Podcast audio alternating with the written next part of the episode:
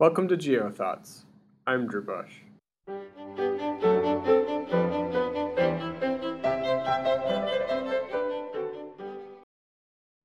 The 2016 GeoThink Summer Institute wrapped up during the second week of May at Ryerson University in Toronto.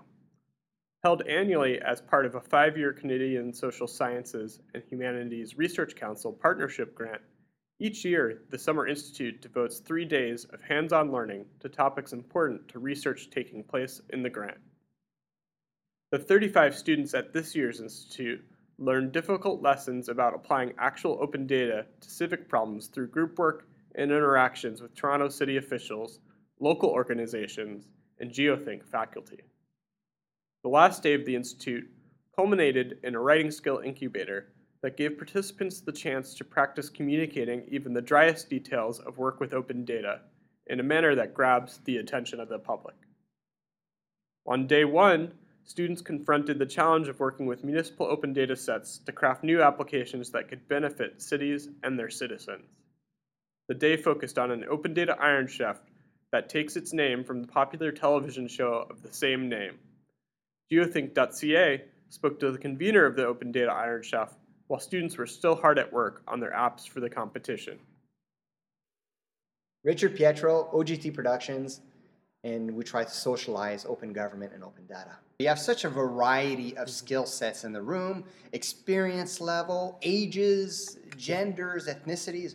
I think it's one of the most mixed sort of open data iron chefs that I've ever done. So I'm just excited to see the, the potential just based on that. Mm-hmm. Uh, but I think they're off to a great start. They're definitely, you know, eager. That that was clear from the onset. As soon as we said go, everybody got into their teams, and it's as though their conversation mm-hmm. was like as though they had been having this, this conversation for years. For many students, the experience was a memorable one. Groups found the competition interesting as they worked to conceptualize an application for most of the afternoon before presenting it to the Institute as a whole.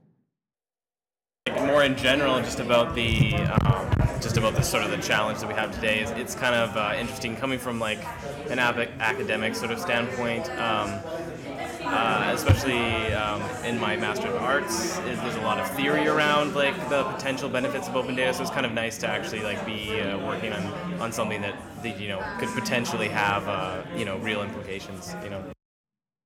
That's Mark Gill, a student in attendance from the University of British Columbia, Okanagan. His group worked with open data from the Association of Bay Area Governments Resilience Program to better inform neighborhoods about their level of vulnerability to natural hazards such as earthquakes, floods, or storms. The application they later conceptualized allowed users to measure their general neighborhood vulnerability. Specific users could also enter their socioeconomic data to gain their own individual vulnerability. On day two, students heard from four members of GeoThink's faculty on their unique disciplinary perspectives on how to value open data. Here we catch up with Geothink head Renee Sieber, an associate professor in McGill University's Department of Geography and School of Environment, as she provided students a summary of methods for evaluating open data. Sieber started her talk by detailing many of the common quantitative metrics used, including the counting of applications generated at a hackathon, the number of citizens engaged, or the economic output from a particular data set. There is a huge leap to where you start to think about how do you quantify the improvement of citizen participation? How do you quantify um, the increased democracy or the increased accountability that you might have? Uh, so you can certainly assign a metric to it, but how do you actually attach a value to that metric?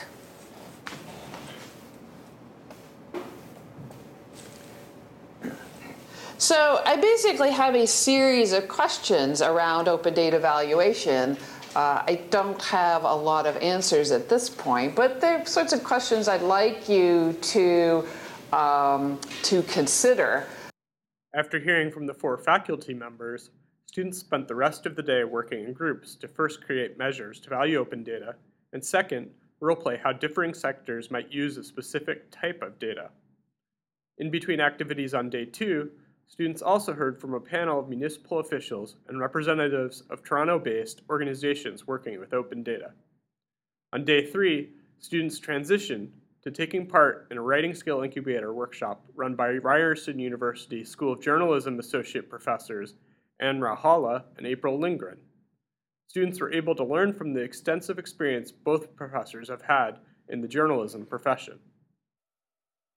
So I'm going to actually talk a little bit about more broadly about uh, getting your message out in different ways, including and culminating with the idea of writing a piece of opinion. Uh, and you know, today is going to be mostly about writing and structuring an op-ed piece, but I thought um, uh, I, I want to spend a few minutes talking about the mechanics of getting your message out, some sort of practical things you can do. Uh, and of course, this is increasingly important for all the reasons that Anne was talking about, and also because the research granting op- uh, institutions uh, are putting such an emphasis on, um, on research dissemination. Uh, in other words, getting uh, the results of your work out to organizations and uh, people who can use it. For most of her talk, Lindgren focused on three specific strategies. So, uh, one is becoming a, a, a recognized as an expert and being interviewed by the news media about your area of expertise. The second is about using Twitter to disseminate uh, your work. And then the third is how to get your op ed um, or your opinion writing published in the mainstream news media, uh, whether it's a newspaper, an online site, um, or even if you're writing for your own blog or the, or the research project or the blog, of the blog of the research project that you're working on. Both Lindgren and Rauhala emphasized how important it is for academics to share their work to make a difference and enrich the public debate. Such a theme is central to GeoThink, which emphasizes partnerships between researchers and actual practitioners in government, private, and nonprofit sectors.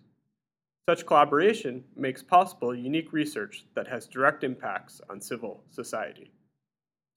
At the Institute, this focus was illustrated by an invitation GeoThink extended to Civic Tech Toronto for a hackathon merging the group's members, GeoThink students. Taking place on the evening of day two, the Hack Night featured a talk by Sieber and hands on work on the issues Toronto's citizens find most important to address in their city. Much like the Institute itself, the night gave students a chance to apply their skills and knowledge to real applications in the city they were visiting. GeoThoughts are brought to you by geothink.ca and generous funding from Canada's Social Sciences and Humanities Research Council.